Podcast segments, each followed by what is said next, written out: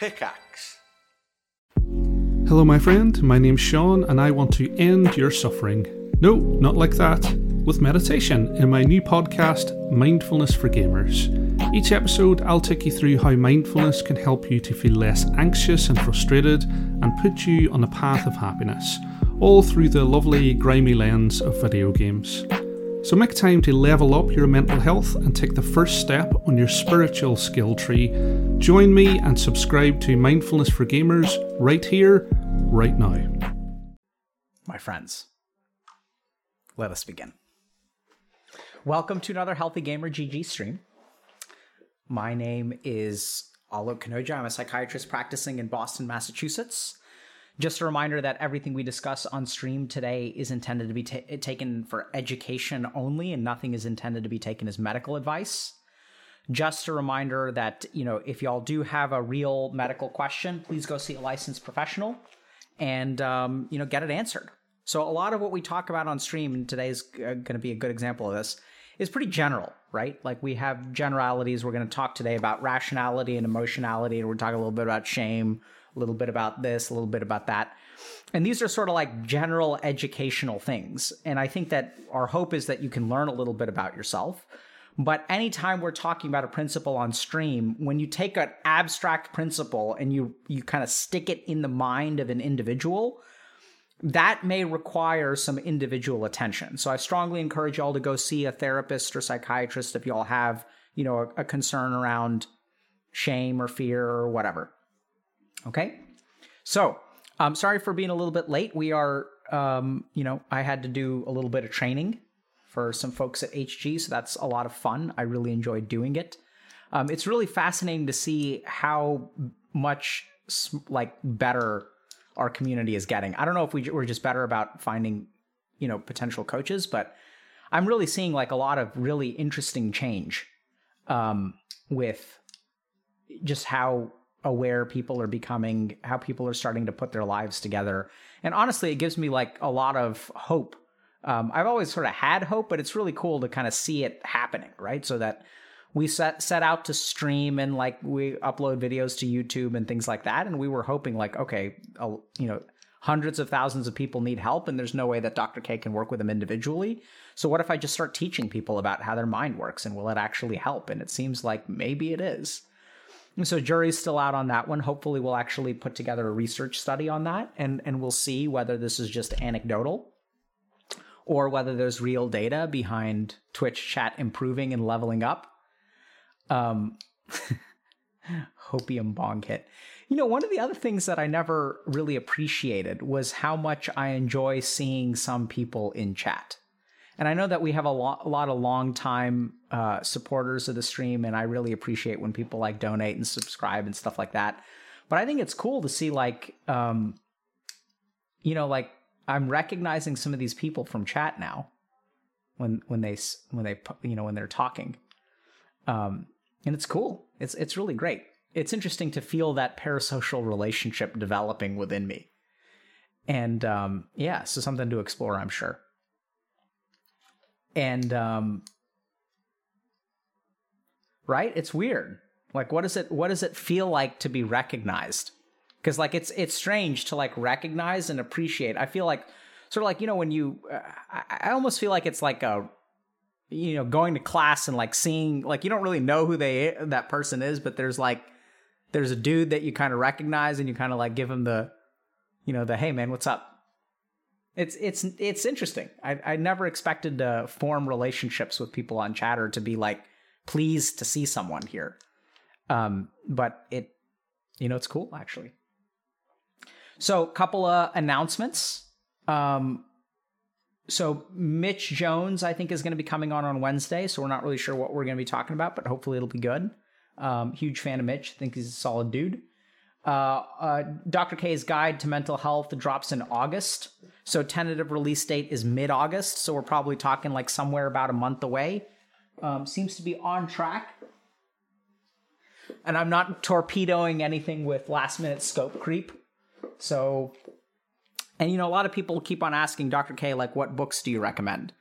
And that's the challenge, right? Because when people ask me, like, what books do I recommend? They're like, how can I learn more about what you are talking about? That's sort of the question that I hear. Um, I can recommend books, but I, I think when people want to learn more, there isn't one. And it turns out that I, I was just going back and looking. So, you know, I wrote 160,000 words for Dr. K's guide. So that's like two to three books right there. Two, really. Um, and so I, I think the challenge with that we face is that like I, I don't think that you know there are good books like don't get me wrong but it's just not if people want to learn more i think that this is what we've given you. Um way too dank? What's dank about that? Um yeah man there's a lot of writing. I wrote 2000 words this morning about motivation. So we're we're we're writing more and more and more um, let's kind of dive in. So today we're going to be doing subreddit review. So we have a lot of good questions on the subreddit, and we also I'm going to do like a quick uh, kind of like lecture sort of thing about rationality versus emotionality. So I think a lot of people in our community like think of themselves as highly rational people, which makes sense, right? It's, but we're going to dive into the sort of the nature of rationality versus emotionality in the human mind and one of the biggest things that I, I hope will kind of illustrate is that you can be as rational of a thinker as you want. You can be as logical of a thinker as you want. But despite something logically being good for you, it can be like very hard to actually do. So, what's the relationship between rational thinking and emotions? And that's what we're going to talk a little bit about today.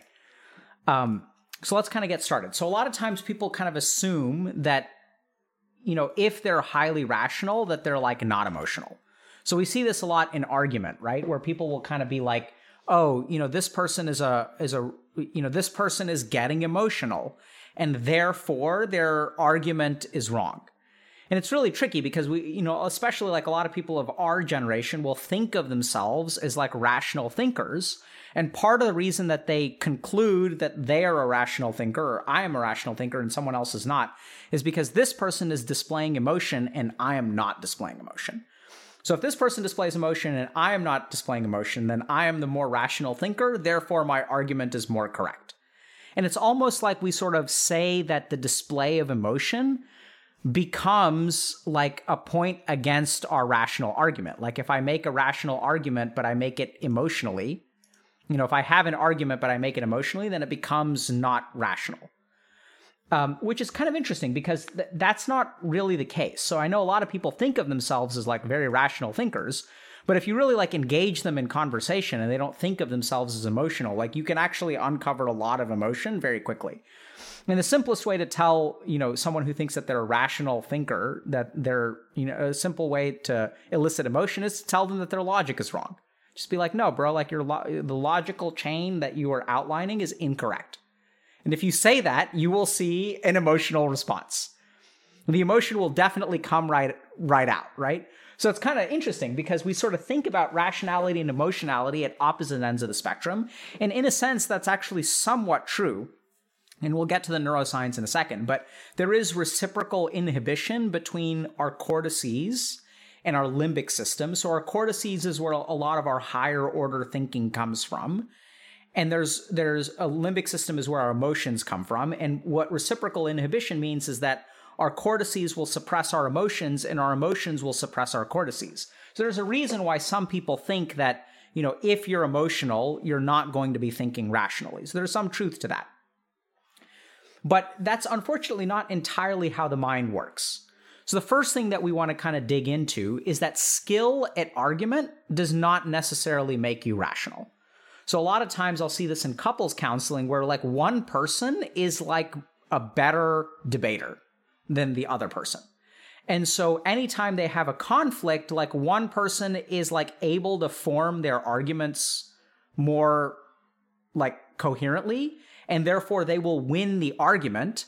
And then they assume that because they won the argument that their logic and their rational thinking is superior to the other person's. It's kind of interesting right? Because if i win an argument doesn't that imply that the rationality that i used is more correct than yours? But hold on, like let's take a step back and recognize that like debate and skill at argument is like a skill.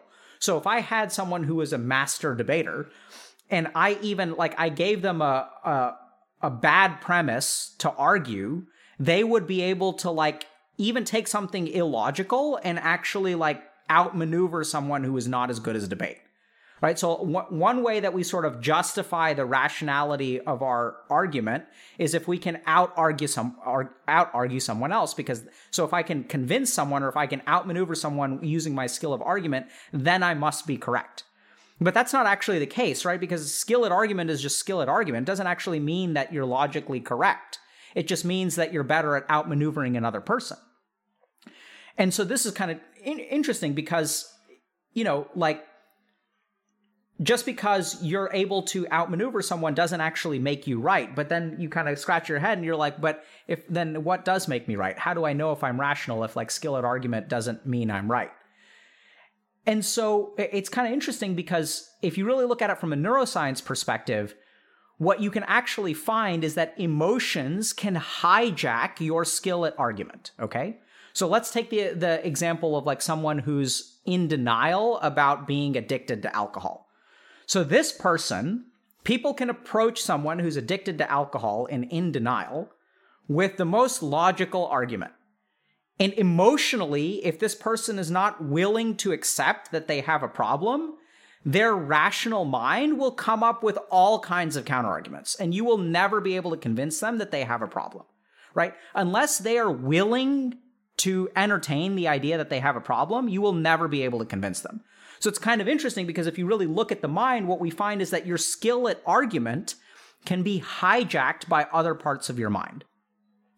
And so, it, you know, you can kind of get emotional. Like if you get someone who's like very good at arguing, you get them riled up, they will argue with you. The, their emotion will kind of fuel that argument. And then like they will, you will never be able to convince them that they're wrong. And they may even be able to outmaneuver you and they will walk away from that interaction thinking that they're right. And so if people are kind of confused about that, all you have to do is look at politics, right? Because when I hold a political belief and someone else holds the opposite political belief, both of us within our mind are convinced that our belief is logical and justifiable. No one in politics says, my belief is idiotic. We always try to say, oh, this other person isn't thinking clearly, they're emotional. And both sides will say this all the time. And if, if you really like kind of like ask the person, is your, you know, belief logical? They'll say, of course it is. That's why I believe it. But if we really get it, get into it, what we actually realize is that's not the case because logic may exist objectively, but when you take logic and you stick it in a human brain, some weird stuff starts to happen, okay? So let's try to like dig into why rational thinkers are actually quite emotional and how unless you understand the emotional aspect of your thinking, you will never sort of be thinking properly. Okay. So it starts with this. So, so, a lot of people will say, okay, I'm not feeling emotional, therefore I must be rational, right? And that's kind of interesting. But if you look at it, some people are alexithymic.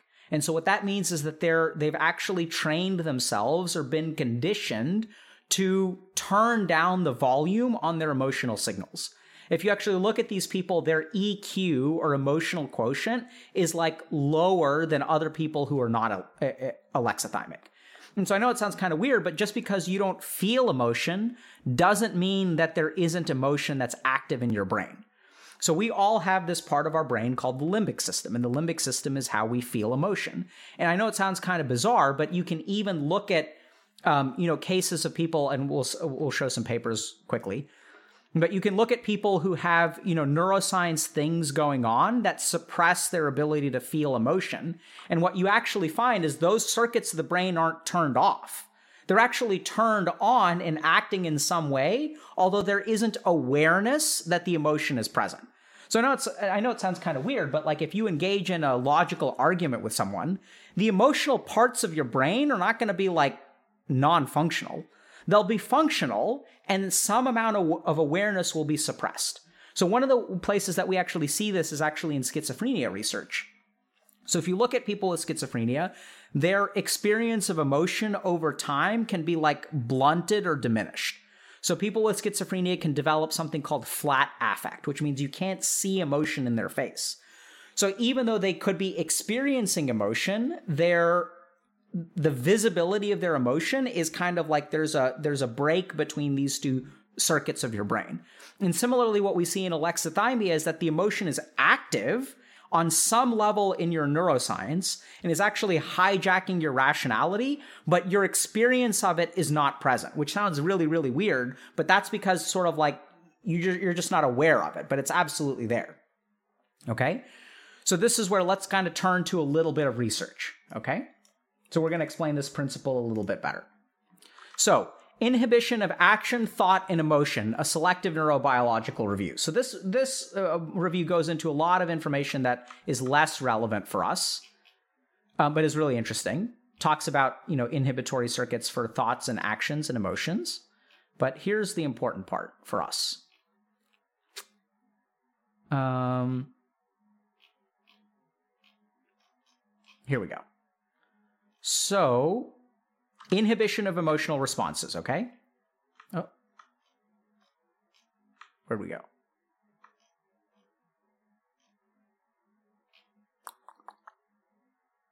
Nope, we want to go down. Nope, we want to go up. Here we go. So, emotional dysregulation is a characteristic of a variety of forms of psychopathology, and dysregulated fear responses play a prominent role in blah, blah, blah. Um, by studying extinction, researchers have made substantial progress in understanding the psychological and neural mechanisms underlying the inhibition of conditioned fear responses. Below, we review evidence indicating that the VM, that's ventromedial prefrontal cortex, amygdala, and hippocampus, are critical brain regions involved in fear extinction. Okay? So let's just think a little bit about what this is saying, and I'll try to translate for y'all. What this means, if we're talking about inhibition of a con- conditioned fear response, what that essentially means is that I have a fear response that is activating, but there are parts of my brain that are kind of inhibiting it or suppressing it. So the fear is there, and there are certain circuits of my brain that will actually like go out of their way to try to suppress it from actually happening. And this is sort of what we see in cases of like alexithymia and argument is that a lot of people won't feel emotional but there are actually emotional circuits that are active that are being inhibited from like presenting in a particular way by other circuits of our brain. So our ventromedial prefrontal cortex, which is where a lot of our, you know, logic and executive function comes from, actively will inhibit the experience of things like fear or other kinds of emotions. But the really interesting thing is that there's reciprocal inhibition. So sometimes what can happen is even though we're trying to inhibit that circuit, that circuit can activate and actually shape our rational thinking. Okay. I know, know it sounds kind of weird. But if you have a friend who's very emotional, let's say that I'm afraid that my partner is cheating on me. Then what happens is that emotion drives my rational thought process, right? And then I start thinking all these things that if my friends try to disprove me, I'm like, no, man, like I'm texting her and she's not answering, but it's like, dude, maybe she's asleep. It's like 1 a.m. No, man, like she's not answering because this, right? And you can try to argue with that person as much as you want to, but as long as that emotional circuitry is hijacking their rational circuitry, they will never like respond to your rational argument, right? And so this is kind of the tricky thing when it comes to the human mind is we have rational thoughts and we have emotional thoughts. And we tend to think that if I don't sort of think, if I don't feel the emotion, then I must be rational. But actually, what, what I've discovered, and this is sort of what the Vedic, what the yogis discovered as well, is that if you are not aware of your emotions, if you can't feel emotions, that doesn't mean that emotions don't exist. That just means that the action of emotions is not visible to you. And I would argue that the less emotion you're able to feel, the more likely your rational thinking is actually hijacked by your emotions. And this is where things like cognitive biases come from, right? So if we think about these things in psychiatry, like cognitive biases, denial, defense mechanisms, projection. So what are what what does all this crap mean? Like why does this happen? Why do we have a cognitive bias? Why do we have these psychological defense mechanisms? When I am in denial, That's a psychological defense mechanism. So, what am I defending against? I'm defending against emotion. So, what we tend to find is that hyper rational thinkers are not actually hyper rational. They're actually, they're, the, at the conclusion that they come to is, I'm a rational thinker because I don't feel emotion. Whereas, what's more likely, and this is what we get trained in in psychiatry, is to recognize that there are all these psychological defense mechanisms which manifest as rationality, but that person is not able to experience the underlying emotion. And if they're not able to experience it, it's essentially going to hijack your skill at argument and start disproving people right and left. So it's kind of bizarre, but at the end of the day, what I've seen is that if you want to determine whether your thought process is truly rational or not, the main question you need to ask yourself is Am I aware of my internal emotional state? And until you become aware of your internal emotional state, there's a decent chance that your thinking is not actually going to be rational at all, but you'll be recruiting all these weird psychological defense mechanisms and, and re- like kind of hijacking your skill at argument to prove other people wrong, but really you're the one who's like woefully incorrect. It's really bizarre, but that's kind of how it works. So if you want to be become a more rational thinker, I, I know it sounds kind of weird, but what you actually need to do is gain emotional awareness, right? Because w- w- when we really think about a rational thinker, like someone who makes good decisions, it's the person who says, "Oh, like emotionally, I feel embarrassed going to a party." But now that I'm aware that I have that embarrassment, I can act in spite of it and kind of do the right thing. Whereas what'll happen if we're not careful is that emotional embarrassment will be like, ah, it's not worth going to, right? Oh, I'm not even going to have a good time. Oh, it's so far away. I come up with all of these. I know this is a weird word. I know you guys have never heard this word before. It's, it's a very rare Sanskrit word, rationalizations, right? And what does that mean? Like, what is a rationalization?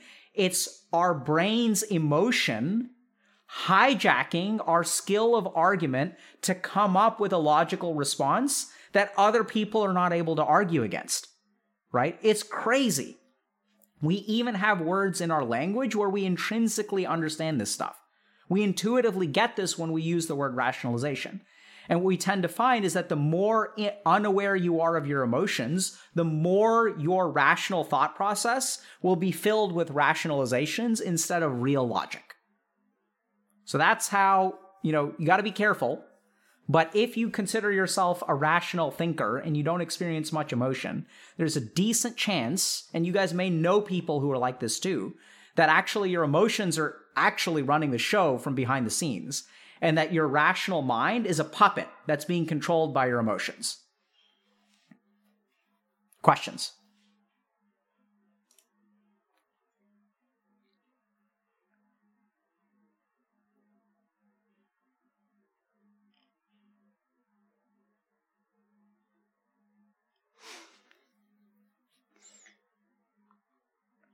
Uh, I can't comment on Hasan. I've never really talked to the guy, so I'm not really sure. Um, but I see everyone's mentioning Hasan. I don't, I don't, I don't understand why. But, um, yeah, people are mentioning Ben Shapiro and stuff like that. Yeah, so like I, I, I'm not surprised that people are drawing these correlations. I don't really know. Like I, I try not to make judgments about people unless I've talked to them personally. Um, but when someone is saying rationaliz- rationalizing is making excuses, absolutely right? So this is where, um, you know, if you kind of think about it, like, why are you making an excuse? It's because there's an emotional pain that you want to dodge. It's a protective mechanism. That's why we call them defense mechanisms. So when people are kind of asking the question, okay, how do I become more aware of my emotions? So I know it's kind of weird, but like if you just actually sit down and pay attention, you may discover that there's a lot of stuff about your life that your your mind is really working hard to avoid right? Because like if if we open that can of worms if we do say okay like this was my fault or i am an addict. Holy crap what does that mean? It means i'm letting my kids down. It means i'm letting my spouse down. It means that i'm disappointing the people at work. It means that like i have a problem that like i don't know if i can fix because I, you know, I can fix all of the rational things in my head because my mind is telling me it's just this. You can fix that. But there's a lot of fear with like letting go of your defense mechanisms and like, you know, in a raw way, like facing your problems because you maybe you can't fix the addiction. You can fix all this other stuff, which you keep on saying is the problem. No, it's not. Video games aren't the problem. The problem is I'm just like not disciplined enough. I just need to be more disciplined. I wish I was more disciplined. This isn't the problem. This is it's not the marijuana that's the problem. Like the marijuana helps with my anxiety. Like I don't you know, the problem is that the capitalistic society and student loans and and all this like the world is going to hell. It's not marijuana that's the issue. It's like look at all of these things. This is what happens, right? Once the emotions hijack the rational part of our mind, we come up with a lot of evidence which is compelling. It's not like our mind thinks false things. It's just really selective. And it's like, no, man, like the reason that you're not doing well in life is absolutely because of capitalism, which is fair. Like it's, you can say that there's a predatory work environment. You're not logically incorrect there. It's just blaming, you know, the universe is an awesome way to give a pass to yourself, right? Because then it isn't your fault. Yeah, like everyone else is wrong, you know? And I see this a lot with like people who are, you know, I, I don't want to get into this, but there, there, you know, there's some things that are medically, you know, we know are like medically dangerous, right? So there are certain aspects of the self. And in our desire to be like an accepting society, what what some people have started to do is normalize or even promote things that are like scientifically medically dangerous. And they say like, "Oh my god, like I don't want to deal with the shame of a particular aspect of myself. Therefore, I'm going to demonize all of society instead of like take care of myself." Right? And as a scientist, like as a medical doctor, like there there's clear, you know, there's like a clear right answer about what's healthy and what's unhealthy. And then what once we get into these like psychological like games of like I don't want to deal with the shame that I feel internally. Therefore, I'm going to play a really cool trick. Y'all ready for it? I don't have to be ashamed if there's nothing wrong. Right? So I have an OP, te- OP technique to deal with internal shame. Just blame society and normalize the way that you are. It comes back to if you don't deserve me, uh, you don't, if you can't handle me at my worst, you don't deserve me at my best. Like, why do I need to grow as a person? Like, people need to be more accepting. It's not my problem that I'm an asshole. People need to be more compassionate. It's their problem. Everyone is so mean and cruel nowadays. Like, I don't need to improve. People need to be nicer to me.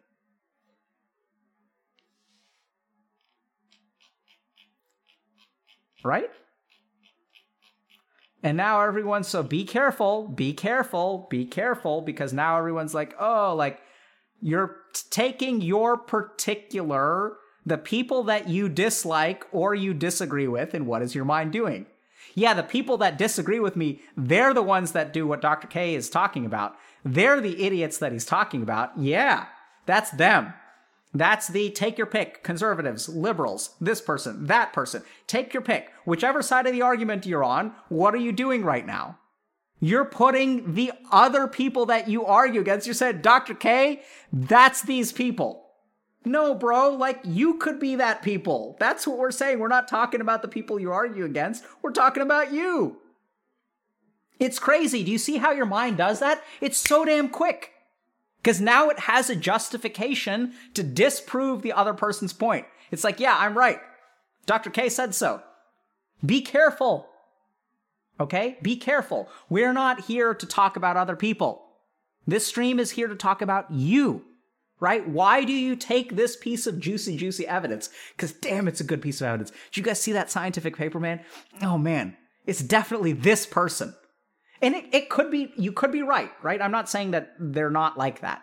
But just be careful about how your mind, what does your mind emotionally feel when you assign this idiocy to your opponents? Oh my God, doesn't it feel so good? Feels so good. Oh, look at these noobs. They're like this. And then look at that emotion. And what do you think that emotion is doing? It's hijacking your rational circuitry. And it's saying, like, oh, look, now I get to feel better than them. That is my favorite thing to do. Is I need to be better than that person. Oh, that feels so damn good. Be careful. Be careful. Okay? Be careful. So we're not saying, and this is the key thing to remember when your emotions hijack your rational circuitry, your rational circuitry never comes up with stuff that's wrong. Okay? This is the tricky thing. Because you think, oh, doesn't that mean my rational circuitry is wrong? Incorrect. It's selective. Huge difference. It's incomplete, right? So if I ask a girl out, girl says no. Then I feel hurt, rejected, and ashamed. Oh my God. Until I start dissing her, and it's like, oh, she doesn't deserve me. Oh, then I don't have to feel ashamed. Her loss. Oh my God. I get to feel better about myself. I was doing it as a favor. It was charity on my part. And if she doesn't want to accept the charity, I'm too cool for her. Beautiful. She wasn't even that attractive, right? It doesn't have to be, I'm just saying that because, you know, my experience when I you speak in the first person, I adopt a heteronormative masculine perspective. Because these are the thoughts that I had when I was like 19 years old, a freshman in college, asking a girl out, and we sh- when she turned me down, that's what my mind did. Came up with all these reasons that protected me from feeling ashamed of myself. Right? It goes the other way. Like dudes can do this with dudes. Women can do it with dudes, women can do it with women. Doesn't matter. Doesn't even have to be romantic. Right? It can be like a job interview, it can be like uh you can invite a friend to a social event and then they can turn you down and then you feel rejected and like you're not good enough for them and then the mind flips over and says, "Oh, like it's his loss." Right? So where I'm not trying to demonize y'all, I'm y'all are great. Y'all are fantastic. Let's understand these parts of ourselves right? And let's understand that it's actually okay to feel shame. It's okay to feel rejected because sometimes we get rejected. And as we start to look into that, right, as we start to face our problems and we face, like, oh, wow, like I really feel like shameful and rejected, as we start to acknowledge those emotions, then we can leverage our truly free rational thinking on it and then we'll discover one of two things. I know it's crazy, but we're going to discover one of two things. One is, oh crap, maybe I deserve to be rejected. Maybe there's something here that I need to get better at, right? Like maybe like I'd do a better job at romantic relationships and people would say yes if I, you know, groomed myself. So you that's how you make progress, right? You sort of notice that there are particular things you could do wrong. Other option. Maybe you'll discover that they're a toxic fucker right? Because some people reject you and it's really not fair.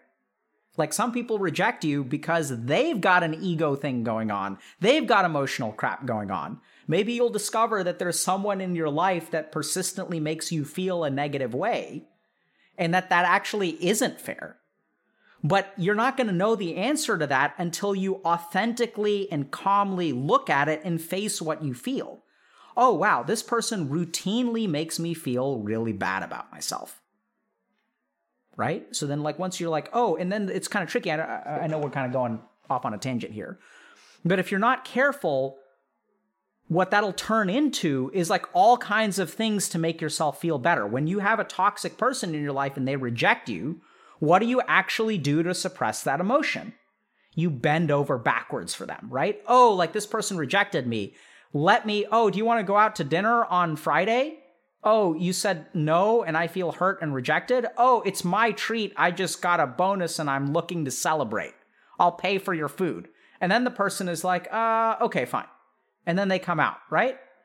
And then it's kind of interesting because then what happens is you start engaging in all of this behavior to avoid that feeling of rejection and propagate the toxic relationship. Right? It's really it's really tricky. But that's where, once again, the solution is still the same as long as you're able to notice that shame, notice that rejection, be aware of it, even start to tolerate it because that's a big part of it, not even being aware of it. Awareness is like 50% of tolerance, to be honest. Right?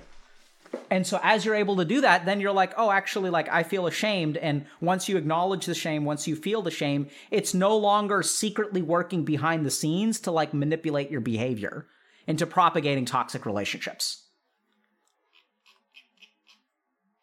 Okay?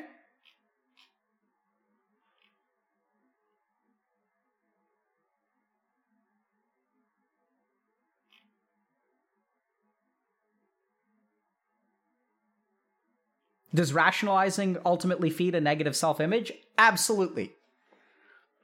So remember, the goal of rationalizing is to support whatever you feel, right? So if you look at like doomers, okay? Like doomers, actually, maybe doomers is not a good example. Let me think about this. So, does rationalizing ultimately feed a negative self image? Absolutely. Let's look at someone who's depressed. So, in the mind of a depressed person, they have a core feeling of low self worth. Okay? And then, like, rationally, they'll give you a thousand justifications why there's low self worth. And you can argue, I can, I can argue with my patients. There's so much reason to live. Like, you literally have three kids that are telling you that they hope you get better and they want to see you again and they love you very much and they don't want you to go anywhere. They're literally telling you that. And then the stronger the emotion, the stronger the rationalization. They're just saying that they don't understand that, like, I'm causing them so much pain by being sick. They would be so much better if they could, like, worry about people who deserved their love. It's like the strength of the rationalization supports the emotion. It's crazy. Right? And so it absolutely can reinforce the negative self image. And that's why talking to people logically about why they should live doesn't work very well. I mean, it can help some. And that's where you got to acknowledge the emotion first, then you can talk to them logically about it. Right? Someone's asking, how do you deal with a string of toxic relationships? By looking at the common variable. I'm not trying to be mean there, but like, what is it that you do? What are the emotional needs? And this is the really tricky thing because people who wind up in strings of toxic relationships, there's something really powerful that's drawing you to that person. That's what you need to understand. Okay. It's a fantastic question. But it's this kind of thing where, like, I know it sounds kind of weird, but if you look at people who are routinely in toxic relationships, the person in the toxic relationship makes you feel the way makes you feel the way that you feel about yourself. That is why people wind up in toxic relationships over and over and over again. They confirm what you believe about yourself. And so human beings will go for like confirmation and order over pain. So you will like human beings are just wired this way. It's like the way that we've evolved. We'll accept a pain that we understand and are familiar with because there's a part of your mind that's like, we can survive this. We've done it 10 times before. This is home field advantage. And so if you believe something about yourself and then the toxic person reinforces that belief, it fits. It's like, oh, that that's that's I knew it. I knew it. So it's really tricky. But that's the problem. Because I mean it could be circumstances and stuff like that, like maybe just literally your social circle is filled with people who are toxic. But generally speaking, what I find is that people who engage in toxic relationships over and over and over again, I know it sounds kind of weird, but when they come into my office, we don't work on the people that they're dating, we work on them. And so I encourage all of you to accept responsibility for your situation in life. Because if you accept responsibility for your situation, you also have the power to control it. Right? I know it sounds kind of weird, but if other people are to blame, then I can't do anything about it. Because I can't change other people. You can try. it's not going to work. But if you accept responsibility for your situation, that also means that if it's your fault that you're here, you could have done things differently, which means that you can do things differently.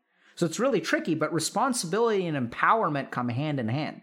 With great power comes great responsibility is absolutely right because that's the only way it works. So if y'all feel if you if you're saying to yourself it's all your fault, that also means that it's within your power to change it. And that's just like, are you willing to carry that burden?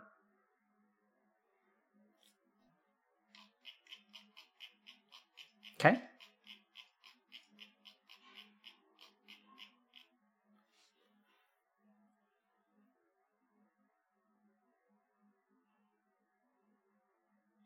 Yeah, it's interesting.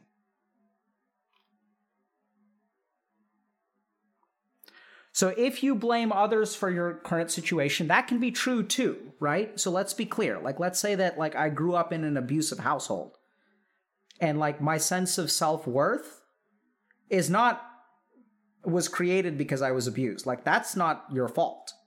In fact, if you really think about it, what's happening is most of those people think it is their fault.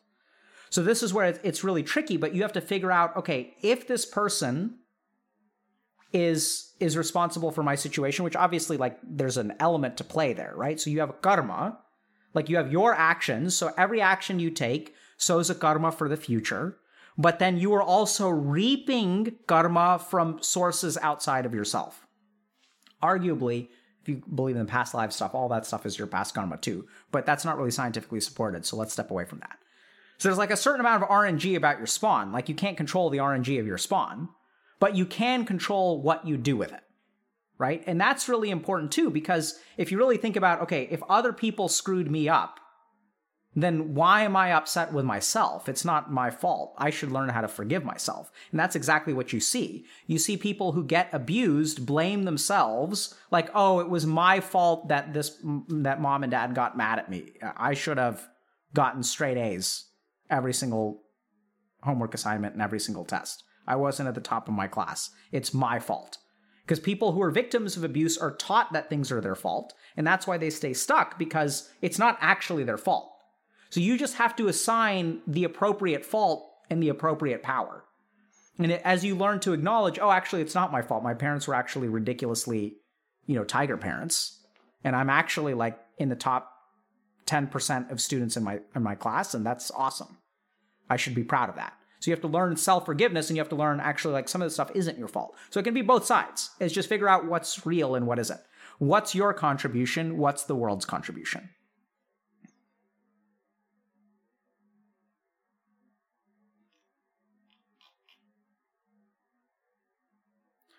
Um, yeah, we can talk about past lives at some point. okay. okay, so good. Such good questions. How do you know who's actually at fault? Okay, so this is where, you know, so here's the process. The more that you acknowledge and understand your internal emotional state, and the more that you reduce your ego, you'll get to the right answer. Okay? So if you think about like going to see a therapist, how does a therapist know like whose problem it is, right? So like when someone comes into my office and they were like, how do I figure out is this person like narcissistic and it's like their problem or is this like the result of like abuse or whatever? Right? The real answer is it's always somewhere in the middle. But the, the, the real thing though is if you think about the role of the therapist, what is the therapist able to provide? They're able to provide an emotionally distanced and egoless perspective on your situation. So if you want to be your own therapist or you want to really figure out what the real answer is, the goal is to be aware of your internal emotional state and to reduce your ego's impact on the situation. And then when you're operating from pure intellect or buddhi or right knowledge as Patanjali called it, then you will come up with the right answer. The problem is that our faculties of analysis are influenced by our emotions and our ego. And so, as we work on those two things, then you will come to clarity. So, sometimes, for example, so I'll give you guys just a quick example of a generic patient, okay? I had a patient come into my office who was afraid of getting fired, and they were filled with anxiety. And they're like, oh my God, like I feel incompetent. I'm at this job. Like everyone must think I'm an idiot people like my team like left and they didn't even tell me like they scheduled these meetings without me like oh my god i'm afraid i'm going to get fired. Help me with my anxiety dr k. So we work on the anxiety for a while. And then like eight months later they quit because they're like holy crap this is a toxic work environment. I actually don't want to work here. All of the anxious thoughts that i had were actually true. People were cutting me out. People were like playing all these political games. And you know what? I actually don't want to be in this situation so it is it is shocking. 30% of the people who come into my office make a career change within 1 year. And it's like how did that happen? How did we go from I want to do everything that I can to appease these toxic people so that I don't get fired to fuck them. I'm moving on with my life and they are doing fantastic by the way. Right? It's crazy. So how do you get from there to there? What's the difference? How do you know what's really at fault? Emotional processing reduction of ego, emotional awareness, and then you're left with rational thought. Okay? I don't usually tell them. I'll tell them early. I'm like, by the way, I got to warn you. I know you're afraid of being fired, but 30% of people who come into this office one year later decide to quit. You got to be prepared for that. Okay? Is pure buddhi fallible? No. Pure buddhi is not fallible. So you guys want to, so buddhi is the Sanskrit term for intellect. Okay? So pure buddhi is actually includes the laws of physics. So if you really look at mahat, which is the purest form of buddhi, eh, I know it sounds kind of weird, but like if you look at the universe, there's like order and intellect. There's like it's not really intelligence in terms of intentionality, but there's like an, an there's a logic because buddhi also includes logic. There's there's a logic to the universe. There's sets of laws and principles. And the closer that you get to Mahat, the closer your buddhi becomes purified, you become like like a manifestation of like cosmic laws. And that's when you get to like truth with a capital T. It's weird. Weird. We'll talk, maybe do more spirituality stuff later. We got Reddit stuff to. So, any last last questions before we move on? Okay. Mahat. Noobs, get wrecked.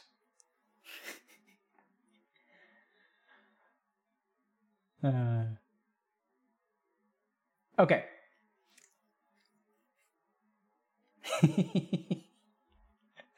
Dr. K putting the T in toxic 2021.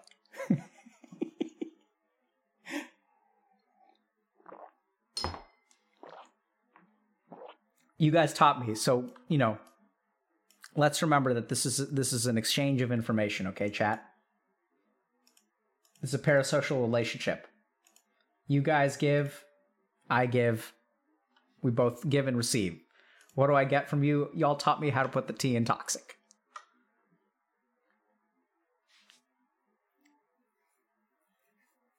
Okay.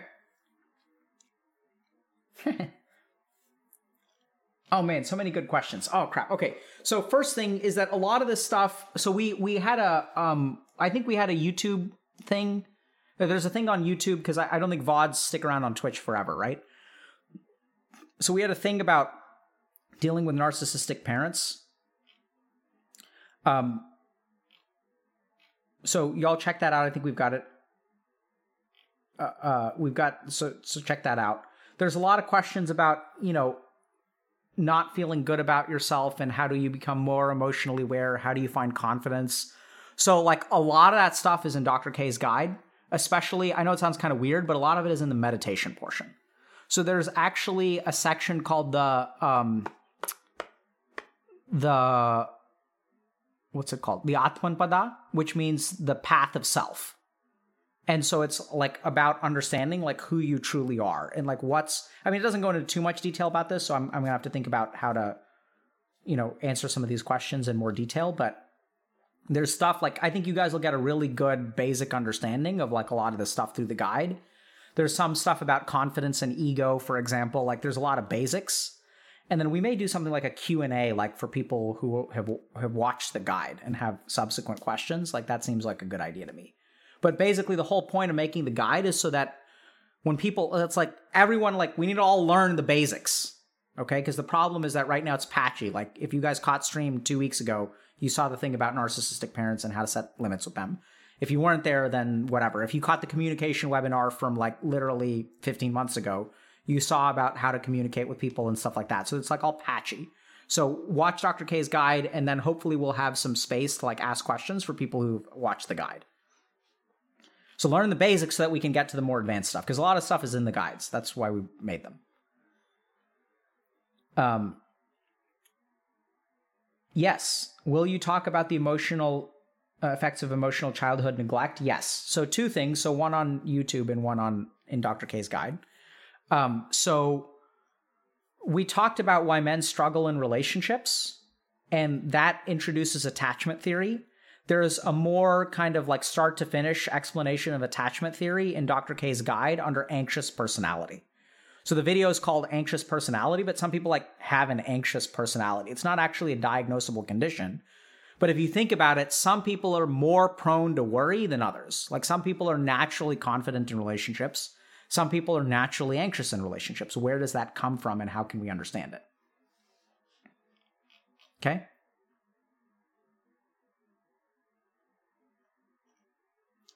Um, last question. Does the guide include stuff about learning, effort, and increasing intelligence? Yes. There is a section called the Jnanapada, which is the path of knowledge, once again in the meditation guide.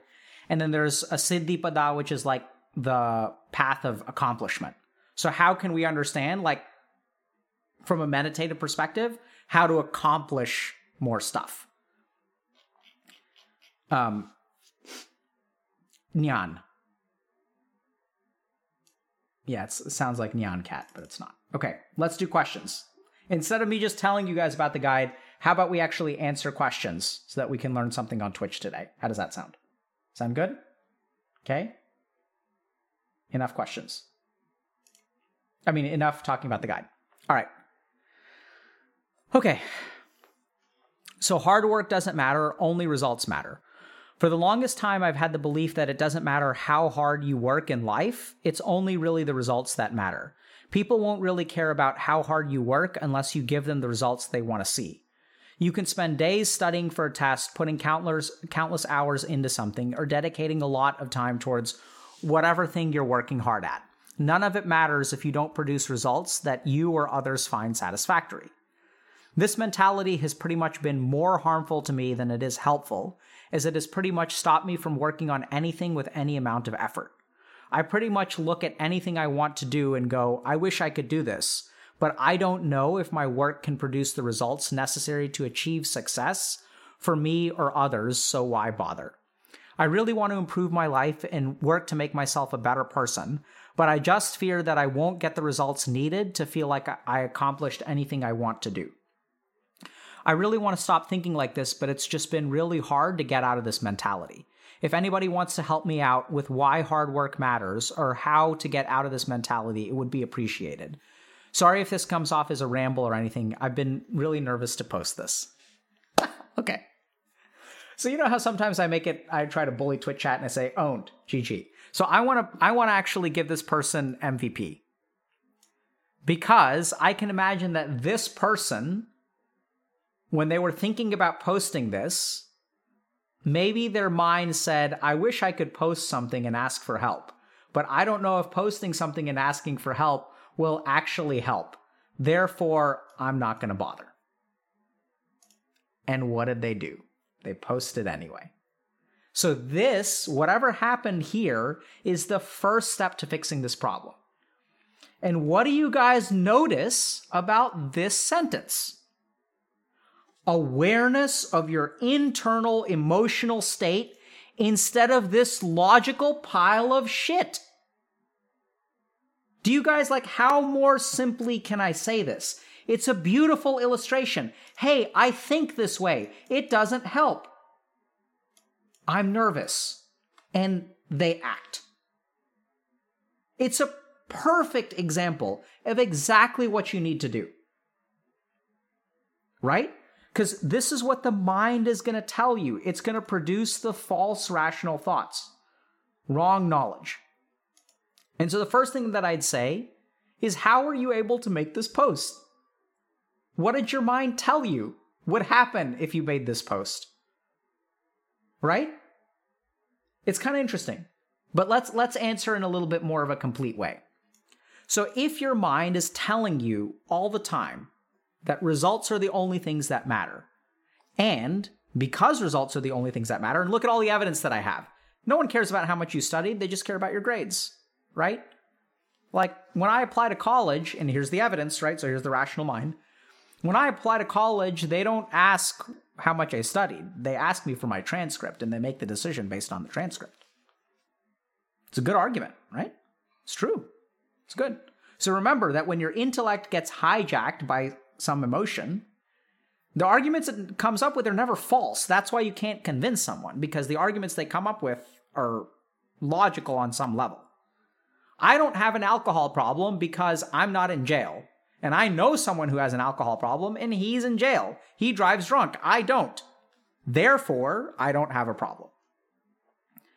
But if you talk to a thousand alcoholics who are in denial, they'll draw the bar of who has a problem so that they are on the safe side. That's where they draw the line. The line is a little bit past where I am, right? That's just the nature of rationalization. So, how can we approach this? Okay, how can we help someone who thinks to themselves, only results matter? Now, I want you guys to pay attention to a couple of things here, okay? Um, none of it matter none of it matters if you don't produce results that you or others find satisfactory okay achieve success so i'd start with this question what do others find satisfactory and what is the nature and origin of success like what does that mean like what is the target you're shooting for because it's it's kind of like a self-fulfilling prophecy if success means a 4.0 then you're right. The only thing that matters is grades. Like, obviously. Right? If, if my standard is like, if success to me is a 4.0, if my success is an outcome, then of course, outcomes are what matters for that success. It's like kind of a no brainer. So if you have a results oriented perspective on success, then results are going to matter. It's sort of like, you know, if we're judging, if we have a height contest, what matters is your height. It's like the way that we set things up. So instead, what I would encourage you to do is like think about this post. Was this post a success? Was it, what's the bar that you're measuring against? And this is a common problem that I have with the medical students. I don't, don't work with many of them now, but like a lot of times, like medical students are so grades oriented, they're so results oriented. At some point, at some point, I kind of like, you know, metaphorically slap them upside the head. And I'm like, you're not here for grades. Who cares about your clinical grade? Like, do you get that two years from now, you're going to walk into a room or you're going to be like at a party and someone is going to ask the question, is there a doctor here? And then, like, someone's going to point to you and they're like, that, that person's a doctor. And then you're going to have to figure out what to do with another human being. That's why you should study. Who the hell cares what grade you get?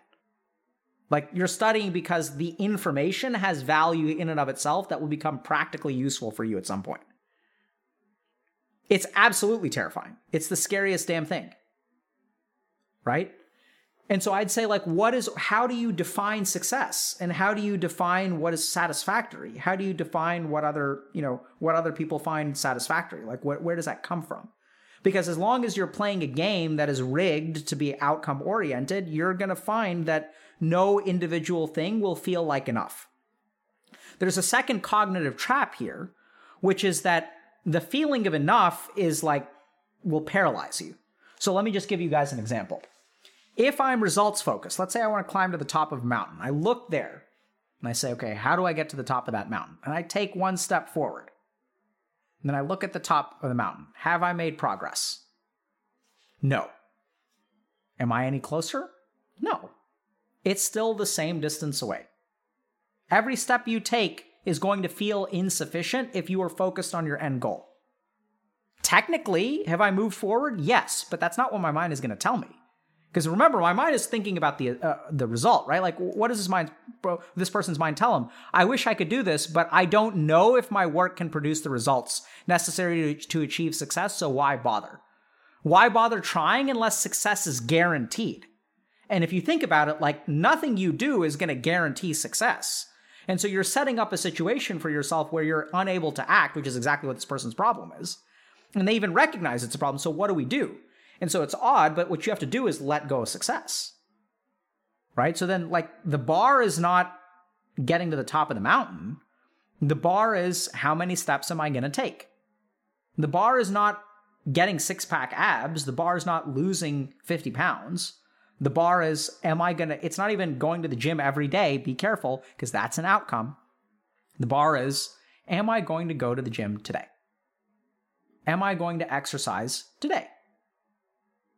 So you need to sh- shift your mindset from a performance oriented mindset to a growth oriented mindset. And this is work that Carol Dweck did an awesome job of sort of thinking about. So she hit on, on it that way.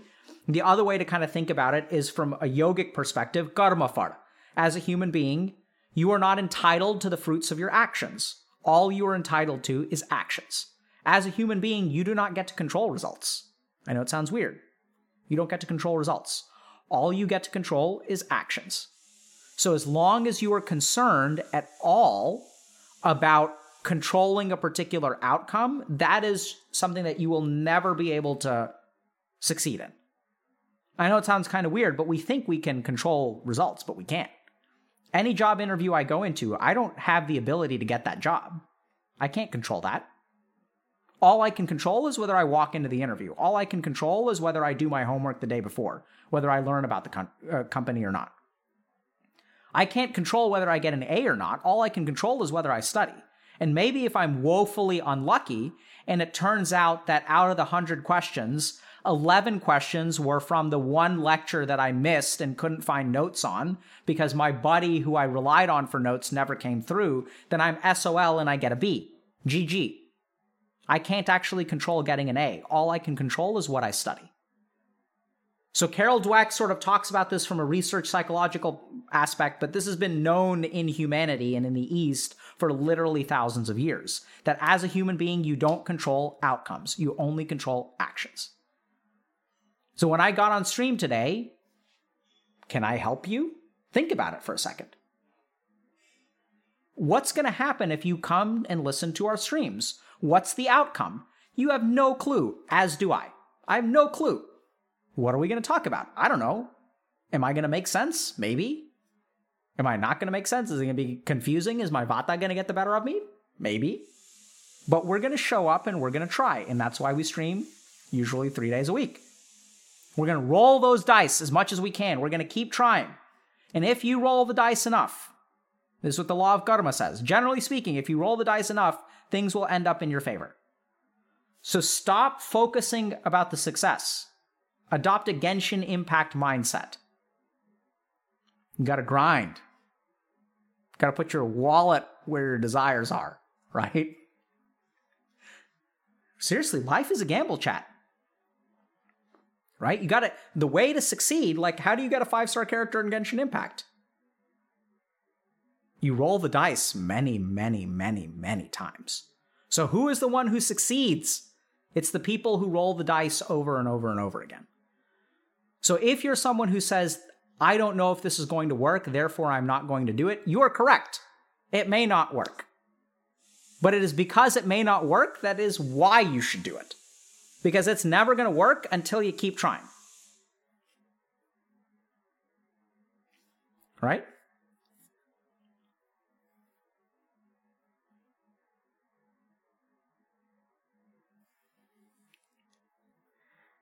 Yeah, so also, Chad, I've kind of cooled off on Genshin Impact. It's getting kind of grindy, and I'm not so, so sure I'm going to continue playing it. So, you know, but I, I, I will say, yeah, so like when someone's at 0.001%. So, chat, I will explain to y'all, okay? Last example of RNG. When I graduated from college with a 2.5 GPA, people know this story, I'm sure. I applied to 140 research positions, got one interview, and 139 rejections. The 141st research uh, position I applied to was Harvard Medical School, and I got it. So keep trying.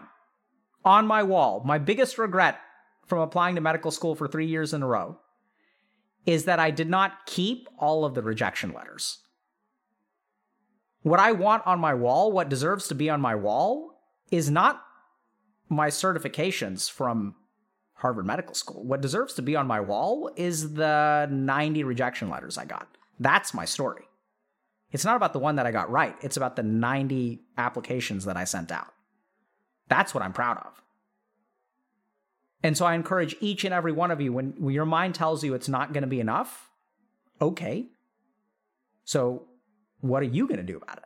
Are you going to try anyway? Are you going to let external circumstances dictate your actions? Because if you want to take control of your life, you have to stop letting external circumstances dictate your actions. Controlling your life is about acting. And losing control of your life is letting other things control your actions. Whether it be a toxic relationship, whether it be like applying, are you going to let your anxiety control you or are you going to ask someone out? You're you going to let your anxiety control you or are you going to apply for a job? You're going to let your anxiety control you, or you're going to sign up to learn how to play the piano? What do you control? Very little. And the problem is that everyone is so bent out of shape, everyone spends so much time trying to chase success that they forget action. And what you essentially find is that the people who are successful are the ones who devote themselves to action. So devote yourself to action. That's all you need to do. Just get up and act. And you're like, but it may fail. Yes, you're correct. It may fail. It will probably fail. And then if you do it again, the chances of failure are lower. You do it again, the chances are lower. You do it again, chances are lower. And then depending on your beliefs, you know, if you believe in God and whatnot, hopefully there's a pity timer. You never know. Right? So I think maybe getting getting into HMS as a research assistant was my five star pity timer. okay. It's it's a it's terminology from these gacha games where like if you spend a bunch of stuff and you don't get something based on RNG, they like basically guarantee you it. Okay. All right. Next question. So, happy to see others fail. Okay. Hey everyone, I'm posting this on a throwaway. Hope that's okay. Totally fine for what it's worth. Um, so I have this guy in my class whom I have feelings for, but he's straight as an arrow and I'm a guy. Of course, I won't tell him about my feelings, but we are very close friends, and it has become really draining. He's the kind of guy who walks into a room of strangers and befriends them all within five minutes. It has become so bad that I'm actively avoiding school since he always comes and sits next to me. And recently we had tests which he bombed thanks to a blackout, and I was really happy about it. I don't really know how to feel about it, but it feels like he's hurting me by sitting next to me, and I dislike him for it, but he doesn't know about it, so I can't blame him, and that's only adding to the frustration I have towards myself. But I don't want to ruin the friendship we have. Tough. Okay, so let's try to understand where does happiness from seeing others fail come from? Okay, so where does delight in another human being suffering come from? So this is actually turns out to be somewhat simpler than than you may expect.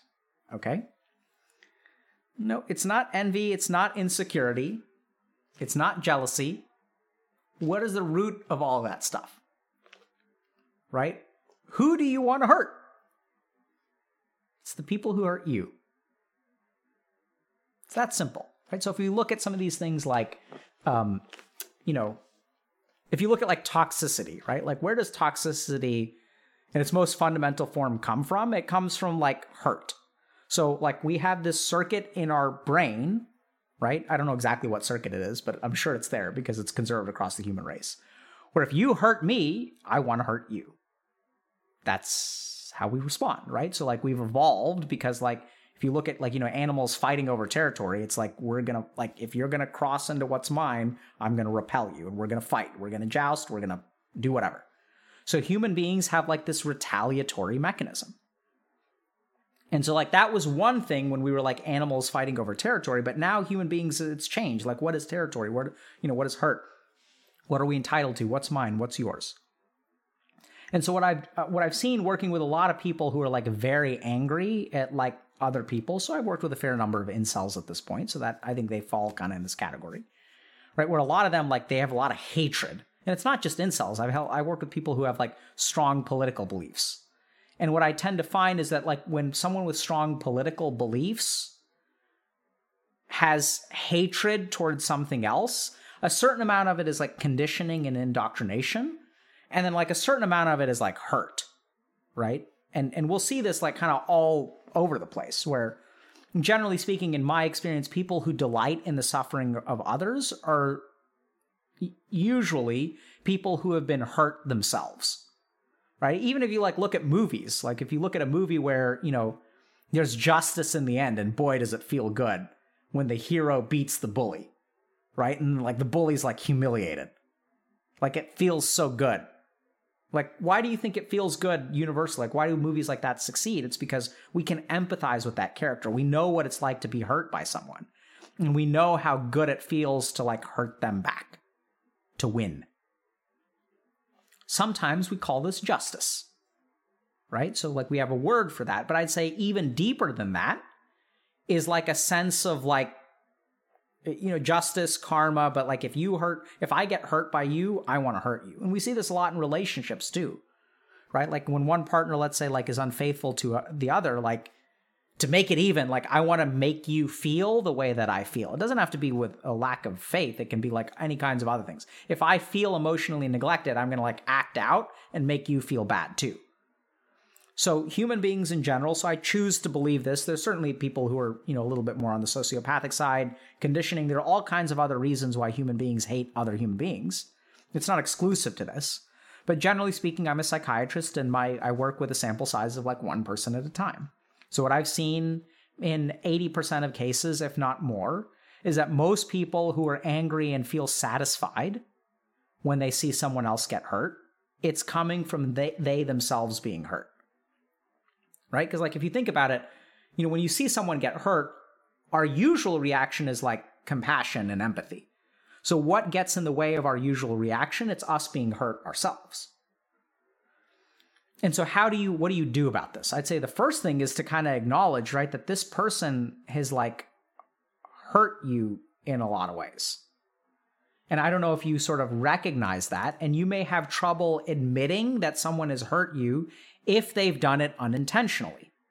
Right? If the person doesn't know that they're hurting you, you don't want to blame them for it. Like it's fair to say it's not really their fault, but it also still causes damage, right? Like if I'm like if I'm walking around and I've got like, you know, I'm I'm trying to figure out what what the right analogy is, but you know, I can cause inadvertent pain to people and it may not be my fault, but the pain still exists. The hurt still exists within you.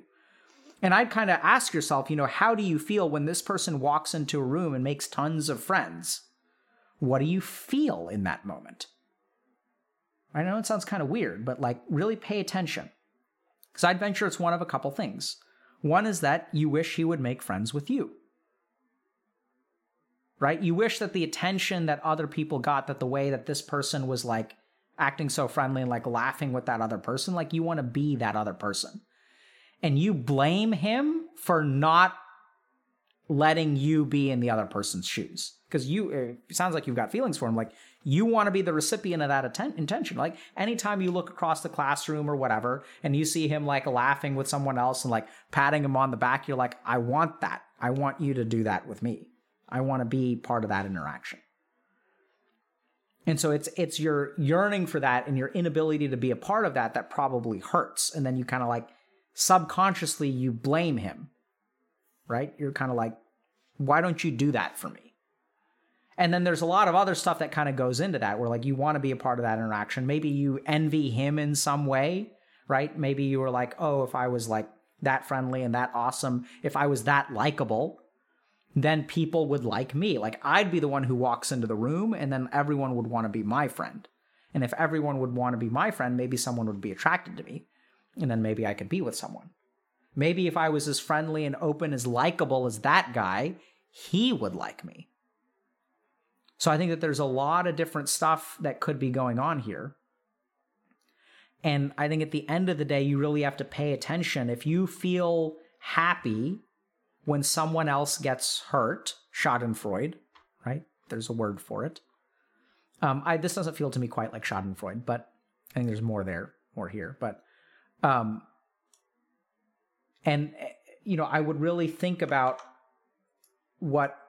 Oh God, can you guys see this okay? This just okay. I really think a lot about, you know, what this you know, what you feel. Like so this person says when this person sits down next to me, um, let me find the exact phrase. But it feels like he's hurting me by sitting next to me. So I'd really try to understand that. I think you've got, you know, the beginning of the thread and I'd follow that thread. What's what hurts by him sitting next to you? What hurts? Because it could even be something like, you know, that he treats you the way he treats everyone else. And that can be one of the most devastating things to feel if you're in love. Right? It can be so painful to be treated just like everyone else. So I I you know be a little bit compassionate towards yourself, be a little bit understanding towards yourself. And and really pay attention to like what is the nature of these feelings. Bring awareness to them. And as you bring awareness to them you'll be able to start to process. You'll be like okay that's what it is that i really do want him to treat me differently. And then once you realize that that's where the hurt is coming from you can start you know working on it. Go see a therapist do some journaling go for long walks you know maybe talk to people on discord. Work with a coach. And i think that's where you gotta you gotta look at you know are you are you envious of the people that he gives affection to? Are you envious of him? Do you think that if you were more like him he would spend more time with you? And then the third thing is are you really upset that he does treat you like everyone else? Because you don't treat him like everyone else because that certainly sounds unfair right because you're treating him a certain way in your mind but he's not treating you the same way so there's like an imbalance there and this is where it gets further complicated because you can't really blame him for that stuff. And if you can't blame him, then you feel stupid and you feel guilty and you feel like if I can't blame him, I shouldn't feel this way. And so you disregard all of your feelings instead of like accepting them and owning them.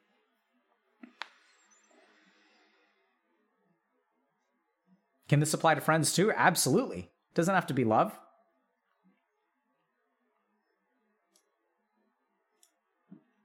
Okay.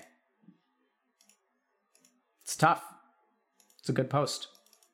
Thanks for posting, friend. Okay.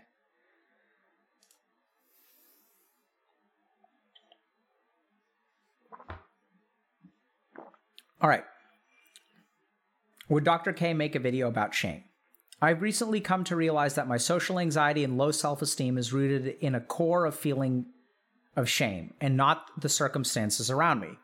I say feeling because as much as it is a belief, I am bad, it's also an, this overwhelming sensation that seems to hijack my life. I can't remember much about my childhood, so it is hard to identify if this is something that was learned, but I felt this way my whole life. Therapy has been slow but helpful, but my therapist seems to focus mostly on a CBT driven approach. The problem with this is that I struggle with an overwhelming emotion sensation and not so much a thought. Feeling shame makes me feel even more ashamed. you know, this is why this is why shame is the elite mob of emotions. It's really the best emotion that makes you feel more of the emotion. And when the shame gets bad enough, it leads to anger, hatred, self sabotage, and inability to hold relationships. That is right. Um, things that I'm curious about how core shame becomes implanted in our minds and what it really is if understanding the origins of our shame can help us overcome it, and if so, how. Notable physiological patterns that might serve as helpful tools to overcome shame. Meditative approaches. This has been a slow grind for me, and one of the biggest things that keeps me going is listening to Dr. K break down these topics.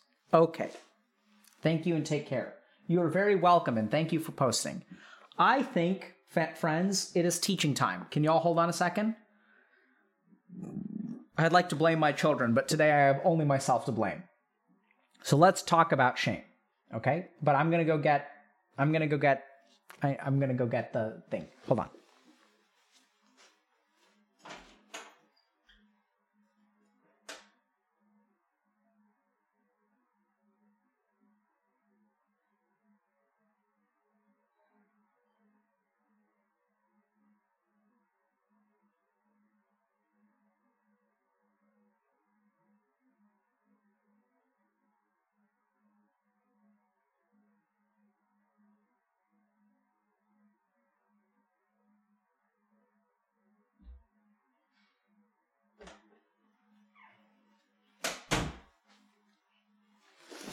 Alrighty, chat. Stay with me now.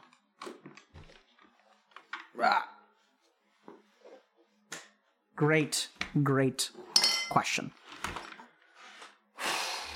Okay, let me collect my thoughts while I um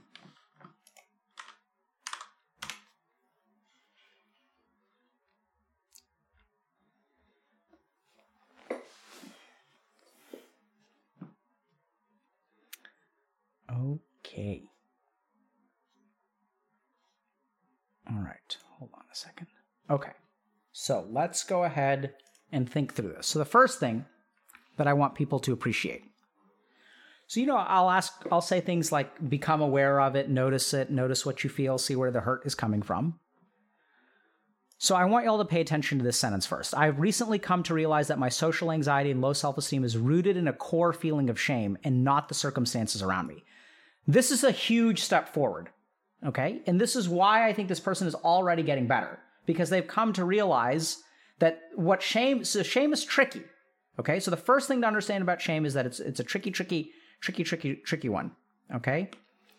So, the first thing with shame is that shame comes from within. But it's sneaky, sneaky one because it tricks you into thinking it comes from outside. So, this is the first thing to understand about shame.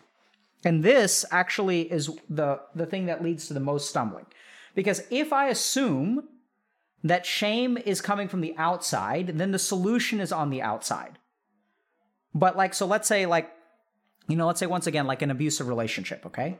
So if I'm in an abusive relationship with someone who's emotionally abusive and makes me feel ashamed of myself, what I will wind up doing is trying to appease that person because that person kind of controls the lever on whether I feel ashamed or don't feel ashamed. Right? So then what happens is I wind up doing like all these kinds of appeasing behaviors and then like it just propagates the the negative experience, okay? So, that's the first thing to understand about shame. So if you want to overcome shame, the first uh, you know, the first step is to try to figure out, you know, your mind will be telling you um, you know, you aren't as smart, good, competent, likable, lovable, etc. You take your pick. Right? And then what it'll do is it'll cite evidence to that effect. They'll say, because, oh, look at that person. You, you see, he got a better he got better grades than you did. This person is more likable. This person is more competent. This person is better looking. So th- once again, as we sort of talked about, you know, once you have an emotion, it hijacks your thinking, your rational mind. And then what happens is it misattributes, it misassigns where the problem lies. Because then, like, if all of these things are true on the outside, then you really do deserve to be ashamed of yourself. Okay. That's the first thing to understand about shame. And so, you know, like, where does this come from? So, what shame is, I know it sounds kind of weird, but we think about shame as an emotion, right? So, like, we think, like, you know, emotions include shame, anger, you know, fear, etc. And so I, I know it sounds kind of weird, but then our approach is like, okay, how do I stop feeling this emotion? Whereas we actually don't, we can't stop feeling an emotion. Like I know it sounds sort of weird, but these are just byproducts. They're things that our mind produces due to other things, which we're going to get into.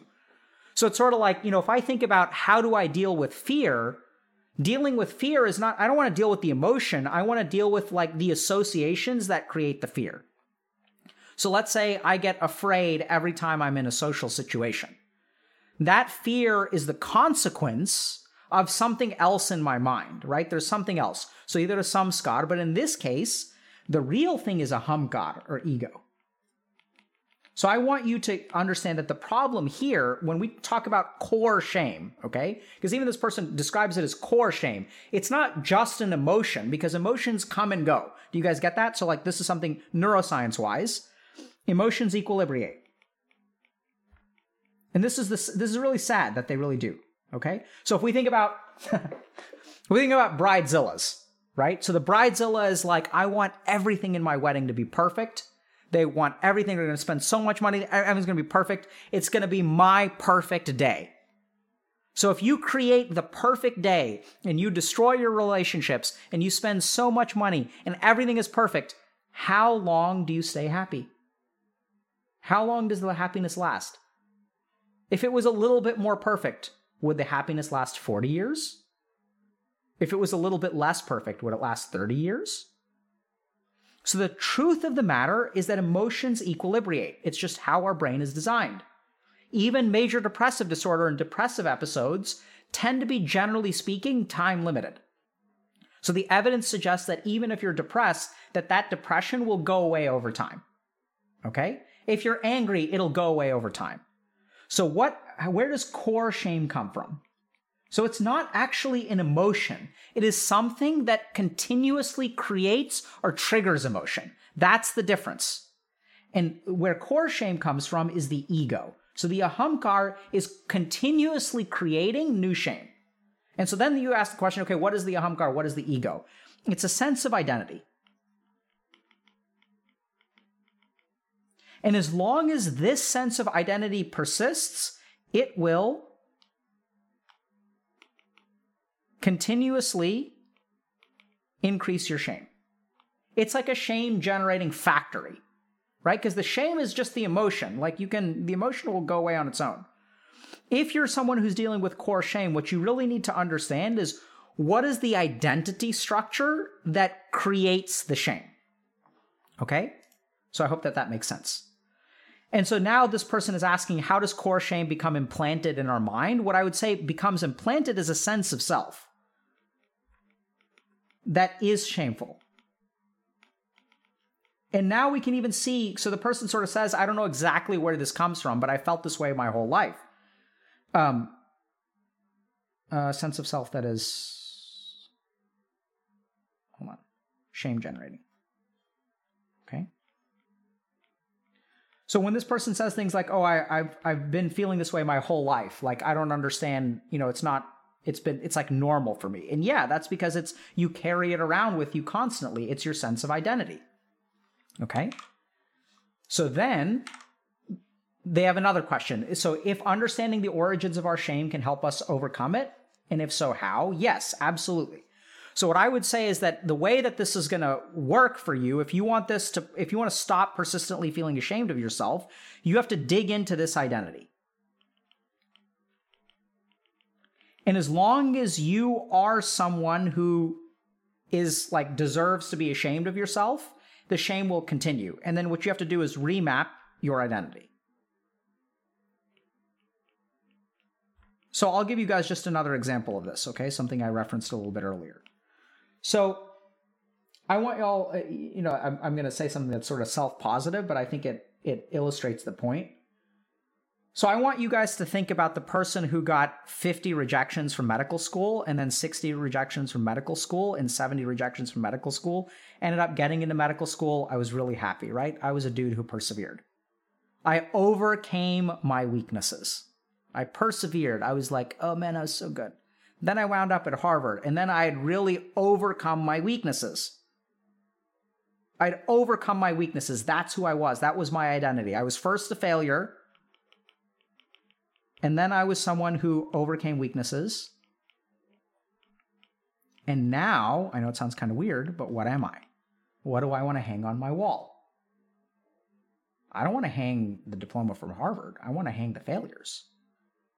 And so now what I've come to realize is that this was never a failure to begin with. This is incorrect. It's part of who I am. I am. Period. That's it.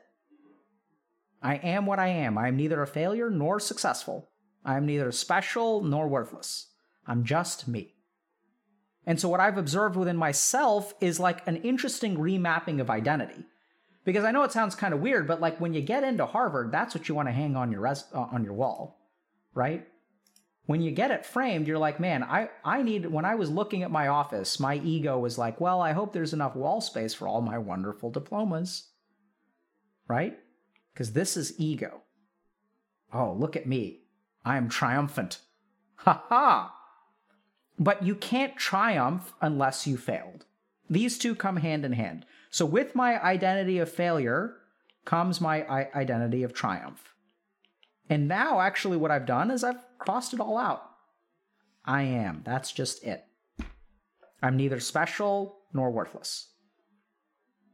And so, what you really need to do if you want to stop this sense of shame is to remap your identity. So, start to ask yourself, like, who are you?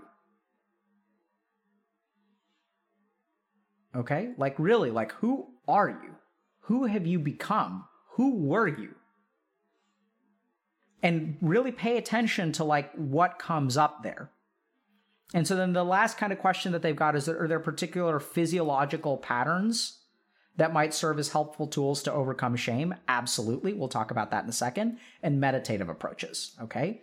So now, if we're talking about overcoming shame, there's two elements. We got to take a two pronged approach. One is identity, and the second is emotion. Because remember, even if we have the identity, it's still you're still feeling ashamed in the moment, and that makes it hard to do things, right? So we still got to deal with that. So we're gonna deal with this one first. Breath. So there's other stuff you can do, but let's start with this. So when you experience an emotion, your pattern of breathing alters as a result. And when you breathe a particular way, it alters your emotions. This is scientific fact. We kind of know this now. Okay, I know it sounds kind of weird, but like it's actually what happens. So I don't know if you all realize this, but in scientific experiments, when they are testing some things, uh, when they are testing anxiety, if you're looking at treatment for anxiety, the way that you reproduce anxiety in a laboratory, right? So if I'm testing, let's say, a medication for anxiety, what I need is a lab full of like anxious people. So how do I create all of these people and how do I induce anxiety in the moment? What I do is increase the CO2 concentration that they inhale. This literally is the scientific standard for creating anxiety in another human being for research purposes. So you give them a gas mask that has a higher level of CO2 concentration. It's it's wild. That's like literally what you do. I, I hope it's increase. Maybe it's decrease. I know it's 7.5%. Can someone check whether atmospheric, if that's lower or higher than atmospheric concentration? I'm pretty sure it's 7.5% CO2. And so it's interesting because you can literally induce an emotion by altering the CO2 and oxygen concentration of what you breathe. So breathe. Okay? So with shame, let me just think about this. So I guess that shame has a relatively deep and rapid breathing pattern. Okay? I'm not so sure that it's actually shallow. But if you alter your breath, your mind will change with it. So what I would recommend is Nadi Shuddhi.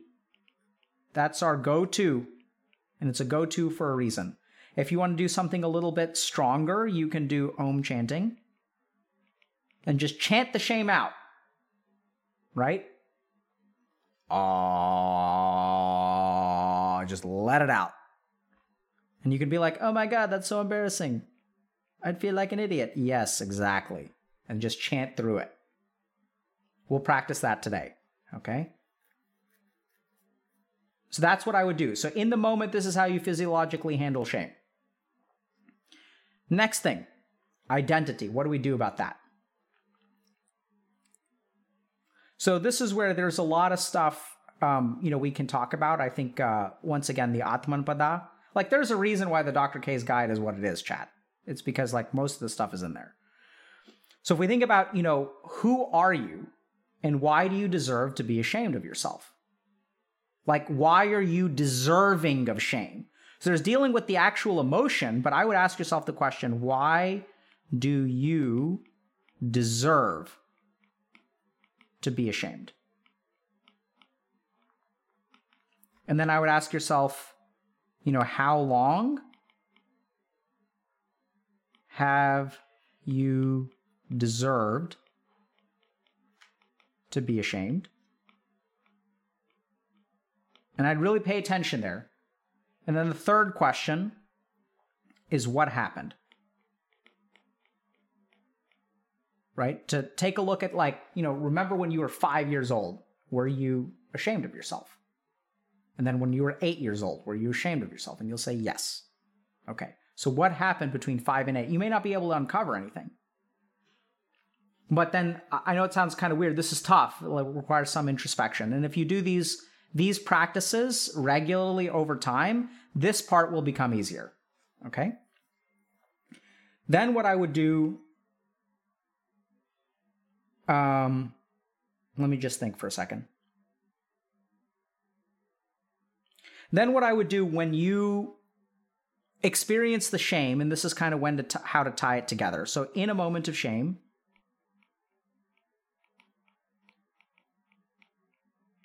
I would ask yourself one last question, which is do you are you someone that deserves to be ashamed right now or are you ashamed right now? I know it sounds kind of weird. But like think about the identity versus the circumstance. And what you'll discover is that there's a part of your mind that basically assumes that you should be ashamed. Okay, so now someone is saying five year olds don't deserve shame. Okay, but I want y'all to understand this. When you don't deserve something and it happens to you anyway, that is what rewires your perception of what is deserved. Do you guys get that? Like, that is it in a nutshell. That's where the core comes from. When I don't deserve something and it happens anyway, it reprograms my understanding of what is deserved and what is not deserved. And then I carry that programming through life, which is where you carry the identity of shame. So that's where you have to go back and remap it, figure out, oh shit, this fundamental principle, which I have grown up with, like gravity.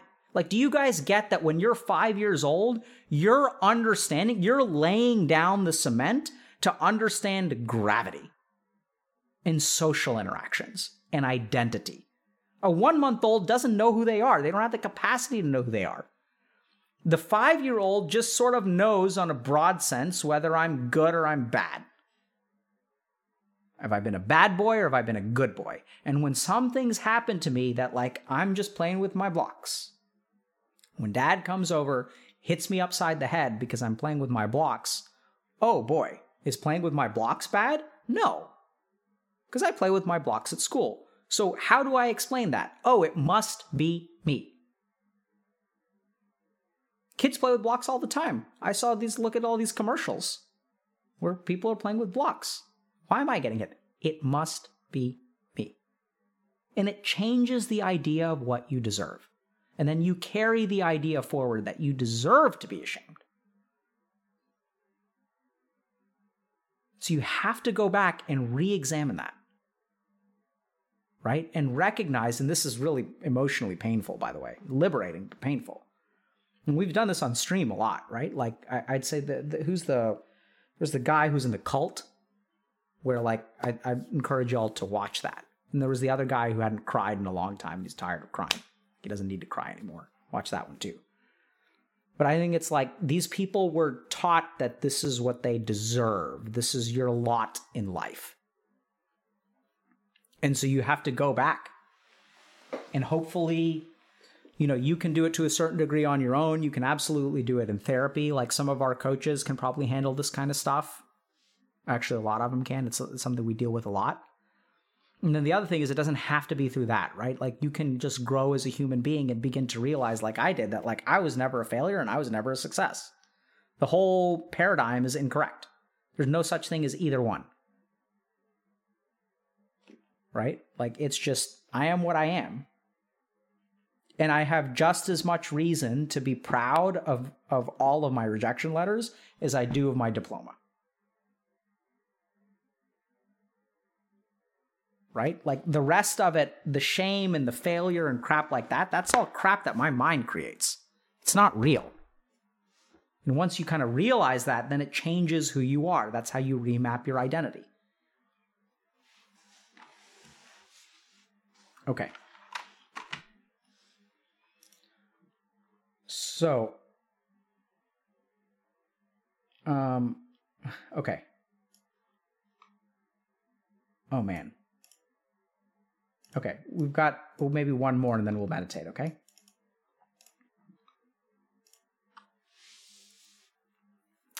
Okay. Uh, Dr. K, how do I tell my estranged parents that I was sexually assaulted by a teacher in school without hurting them or raped?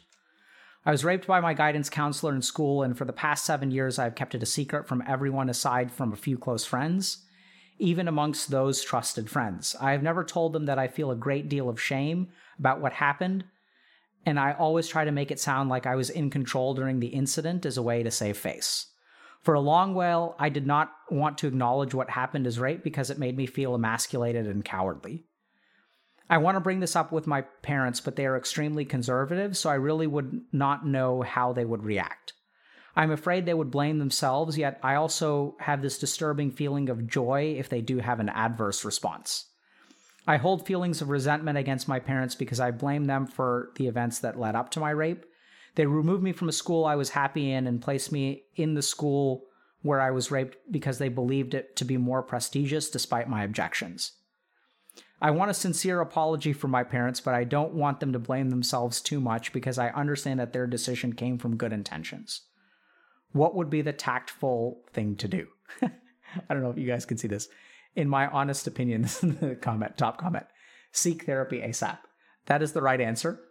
Okay, so when it comes to real, you know, cases of sexual assault and stuff like that, I strongly, strongly encourage people to go see a licensed mental health professional um, this could be particularly challenging for this person in particular because it seems like they had some kind of guidance counselor or authority figure that took advantage of their trust. So seeing a therapist can actually be challenging. Um, you may have some, you know, a little bit of trauma around that relationship that should be trusting and you got taken advantage of. So be prepared for that. Um, but I definitely do think that this is a good example of like, you know, we can talk about this on the internet, but like, really, this is something that if you guys have been in a situ- similar situation, I strongly encourage you to go get the benefit of licensed mental health. That being said, we can talk about this a little bit, okay? So, the first thing that I want to say is how do I tell my parents that I was raped by a teacher in a school without hurting them? You don't. So this is the really tricky thing, right? So I, know it sounds kind of weird, but when it comes to situations of sexual assault, so much of the problems around sexual assault and people not talking about sexual res- assault are not out of like intimidation or shame or things like that. They're actually protection, right? So, what motivates this person is like a desire to protect and love their parents. And I know it sounds kind of weird, but I, I want y'all to really think about this, right? So you're trying to avoid this bad consequence and you're trying to walk this tightrope of how do I tell them but not hurt them? And the short answer is you don't. And this is where I'd st- strongly asking this is what happens when people get assaulted is they start to feel responsible for other people's feelings. Right? Suddenly like I know it sounds kind of weird but like really look at what your mind is doing. Your mind is saying the action already happened. Like the pain is there, it's done. But somehow in your mind, you are controlling whether they get hurt or not. And as long as you don't tell anyone, no one needs to get hurt. It's love, it's a desire to protect that keeps you from speaking. It's really strange. But I think that that's what makes this so hard is like, you know, should you tell your parents? Honestly, I'm not sure. I can't really comment. Like, I'd have to understand more about your situation. You said they're religious and you're not sure how they would react. There is a possibility that, you know, they could react in a way that's a little bit traumatic or toxic. It's possible. I don't know. That's why I'd strongly recommend that you see a licensed professional so that they can help you through that in case your parents don't react in a good way. And I know it sounds kind of weird, but you can't tell them and them not get hurt. Like, I think part of telling them and part of overcoming this is acknowledging that there's like pain that is spread out. So when we look at situations of sexual assault and abuse, the pain is not localized to one person. And I think one of the most devastating things that victims do is they try to tank all of the pain from the assault by themselves. Right? That's why they don't tell people. Is there shame involved? Sure. Do you feel emasculated? Sure. Do you feel cowardly? Sure. And you're going to tank that for everyone. And that's what's so dangerous, right? That's why people don't tell people, especially the ones that they love. What are they going to think about you? You know, like like there's all kinds of stuff. And and I know it sounds kind of weird, but this kind of comes back to what we were saying earlier like you can't control the way that they feel. You can't control it. Now there's certain things you mentioned tact, which is an interesting word there, but you know, there are certain ways that you can frame the conversation because I think the other interesting thing is that this person does blame them, right? They say like they put me in this situation. And so like how do they how do I blame them just enough but not too much? And I think this is where I know it sounds kind of weird, but I think your road forward should not be protecting people from blame. I think your road forward should be instead of like insulating your parents from this, let them know, let them feel guilty, let them feel blamed, and then forgive them. So this is going to eat you away inside. It's going to eat you away. It's going to eat you up, gobble you up. The way to let go of this is to blame and then forgive. But what everyone tries to do is tries to protect people from blame. And as long as you protect people from blame, it just stays inside you. If you want to heal, what you really have to do is, I mean, I would encourage them to tell their parents, but I would see a therapist first, especially because it sounds like there are some dynamics. You know, I wouldn't, I would strongly encourage you to do that. Generally speaking, if you guys want to learn how to move past something, it's not about not blaming, it's assigning appropriate blame and then forgiving, then letting go. And sometimes that blame falls on you, sometimes it falls on other people. And to tell your parents, hey, there's a part of my mind like I know you guys were acting with your best intention. You were doing what you thought was good for me, but there's a part of my mind that blames you for being in this situation in the first place. And is that thought going to devastate them? Absolutely. Should it devastate them? Absolutely. And then you can say, I love you anyway. And I hope we can move past it. That's how you form strong relationships. You do not protect the people in your life from the emotional pain that you have. If they're the important people in your life, you let them carry with you. Right? You share that. That's the whole point of like family and friends and loved ones. We carry it together. That's what AoE healing is all about. We carry that shit together. And like there are not a whole lot of people in a lot of y'all's lives, right? So that's what we're here for. That's what Twitch chat is here for. That's what Discord is here for. We're going to carry this together because it's too heavy to carry on our own and we don't need to. Is it going to hurt other people? Yes. Yes, it will. So instead of trying to like sell ourselves a fantasy of like, oh, I can just tell my parents and like not hurt them too much, let them be hurt they kind of put you in that school in the first place. Is it their fault? I don't think so. But when you acknowledge that blame and then you sort of say, hey, it's not really your fault, like I kind of blame you for that, but there's a larger part of me that recognizes that you guys were trying to act with you know the best intentions in mind. Obviously, if you knew this was going to happen, you wouldn't put me in that school and and so I know it's kind of weird, but like this is what we mean when when it kind of goes back to you know I'm not a failure and I'm not a triumph. Like it's painful. It's like you can't protect people. Like you got to let them have it and then help them through it. Then you guys carry it together. That's how you move through with things. Okay. Okay. And you know, the last thing, just from a dharmic perspective, not to lay something else at your feet because it sounds like you've got a lot to handle, but like I'm kind of curious, you know, did anyone ever know? And is that guidance counselor still working? So I think the other thing to really think about, and I, I know this sounds kind of challenging and may sound a little bit uncompassionate, and if you don't have the bandwidth to like report them, then Don't. That's okay. Forgive yourself for that, but at least acknowledge that you can't handle that right now. And also acknowledge that at some point, hopefully with your parents' help, and as you guys kind of work through this and you support it, you may actually want to tell someone. Right? I don't want to lay responsibility or blame or guilt at this person's feet. Sounds like they've got a lot. I genuinely mean that. And at the same time, we have to be honest with ourselves. Right? Maybe it's maybe that's what you should get your parents' help with, is like they can complain to the school. But if you're not ready for that, so be it. It's not a big deal. You handle what you can handle. We each have our own struggles, and our struggles happen in time. And this is something that I understand as a 38 year old psychiatrist is that I can't, what I can accomplish in terms of making the world a better place now is far more than I could accomplish at the age of 20.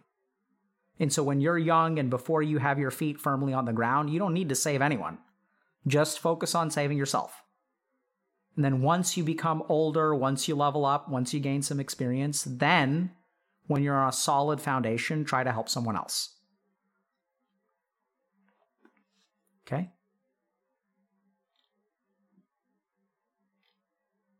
Be patient with yourself. you guys think I don't look 38? Wait till you see my dad bod. Okay. Let's go ahead and meditate. Um, and uh, yeah. Dad bod. Jack. Okay. All right, so own it. I'm not exactly in the best shape of my life, but just own it, right? It's okay. Working on it. I did about 10 minutes on the rowing machine yesterday. It was good. It was good. Okay, so Wait for you. I need to pee. Okay, go pee. Kogi, we will wait for you. Kogli. Cogly. I don't know. All right, who are we rating, chat? Why don't we figure that out? In the meantime. Yeah, we're going to meditate. So we're going to do Om chanting. We haven't done Om chanting in a while.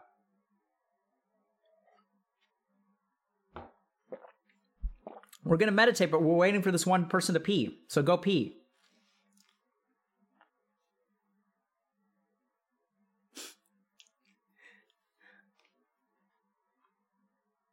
Um, we'll teach you Om chanting in a second.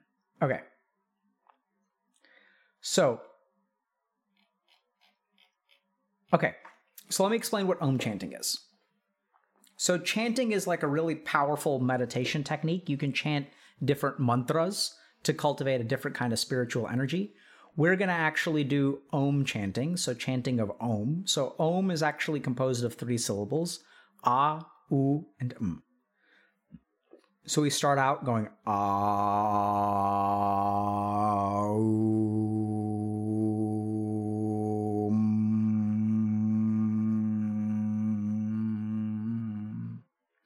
So we do take a dip, big deep breath we start out with a mouth that's completely open. Um,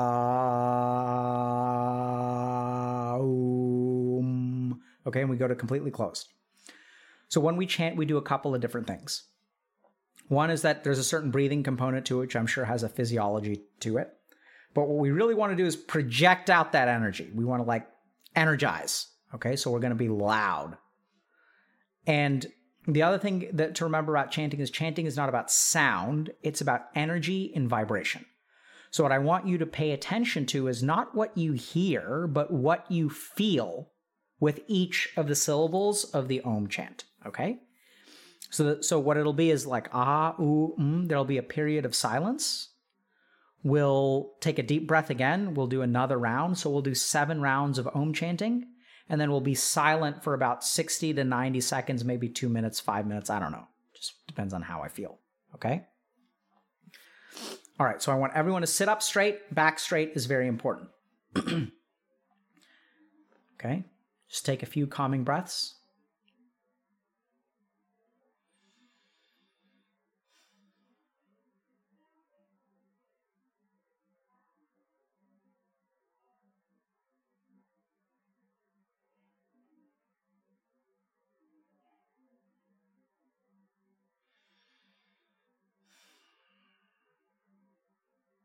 All right, now we're going to begin. So I'm going to take a deep breath in.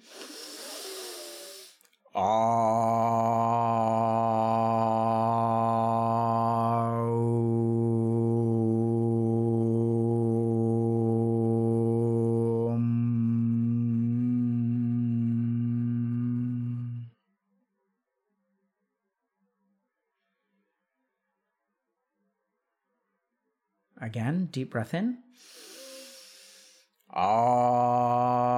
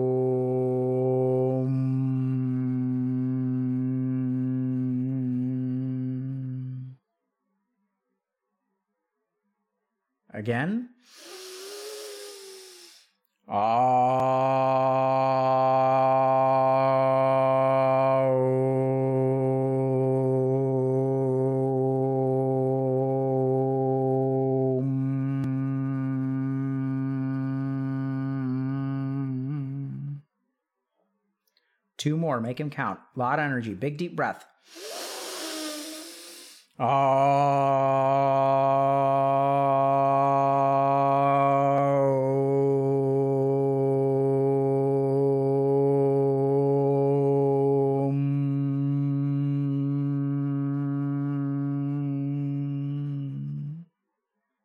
Maximize vibration. Big deep breath. Om.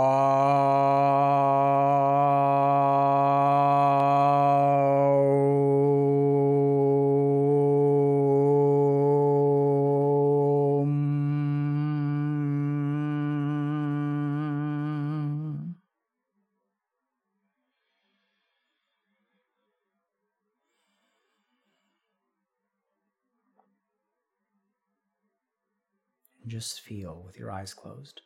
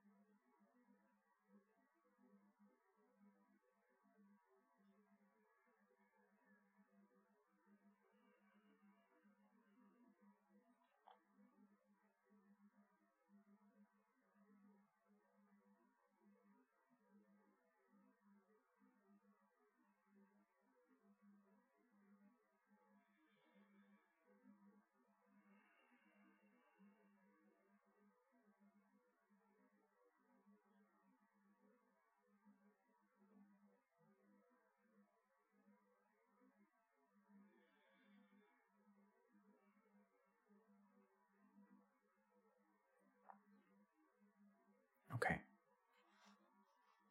So, in the quiet space afterward, I want you to just feel the person that you are. Whatever is there, let it come out. If it's sadness, if you feel stressed, if you feel good, great. If you feel energetic, wonderful. But if not, just let that crap out. So, if we think about what vibration does, vibration facilitates movement. Right? If I've got something stuck, I shake it, it starts moving again. So whatever needs to come out will come out. Watch it with awareness, breathe it in, breathe it out, and just do it. Seven breaths, nine breaths. Increase the power of the vibration, increase the energy of it. Learn to take bigger, deeper breaths with practice, and more and more stuff will come out so much anxiety me. Yeah, we got to let it out, man. That's the problem, is that right now it is inside you. So let it out. And then you'll be anxiety free. Don't keep anxiety inside, let it out. If you just want to cry, then cry. Let it out. The tears are there. If you hold on to them, they'll stay there. If you let them out, they'll go. And so, if you want to understand what enlightenment is, as you chant, as you meditate, what you think you are continues to come out. Oh, I'm ashamed. I deserve to cry. I'm anxious. I'm worried. That comes out and you let it go. And you let it go. And you let it go. Whatever's there, let it up. Joy, even, comes up. Let it go. Let everything within you up and out.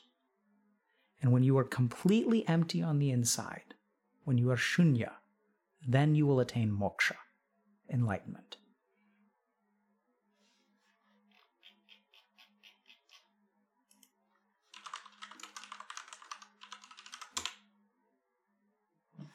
All right, chat. Thank you very much for coming today. We'll see you all on Wednesday with Mitch Jones. I wish you all the best.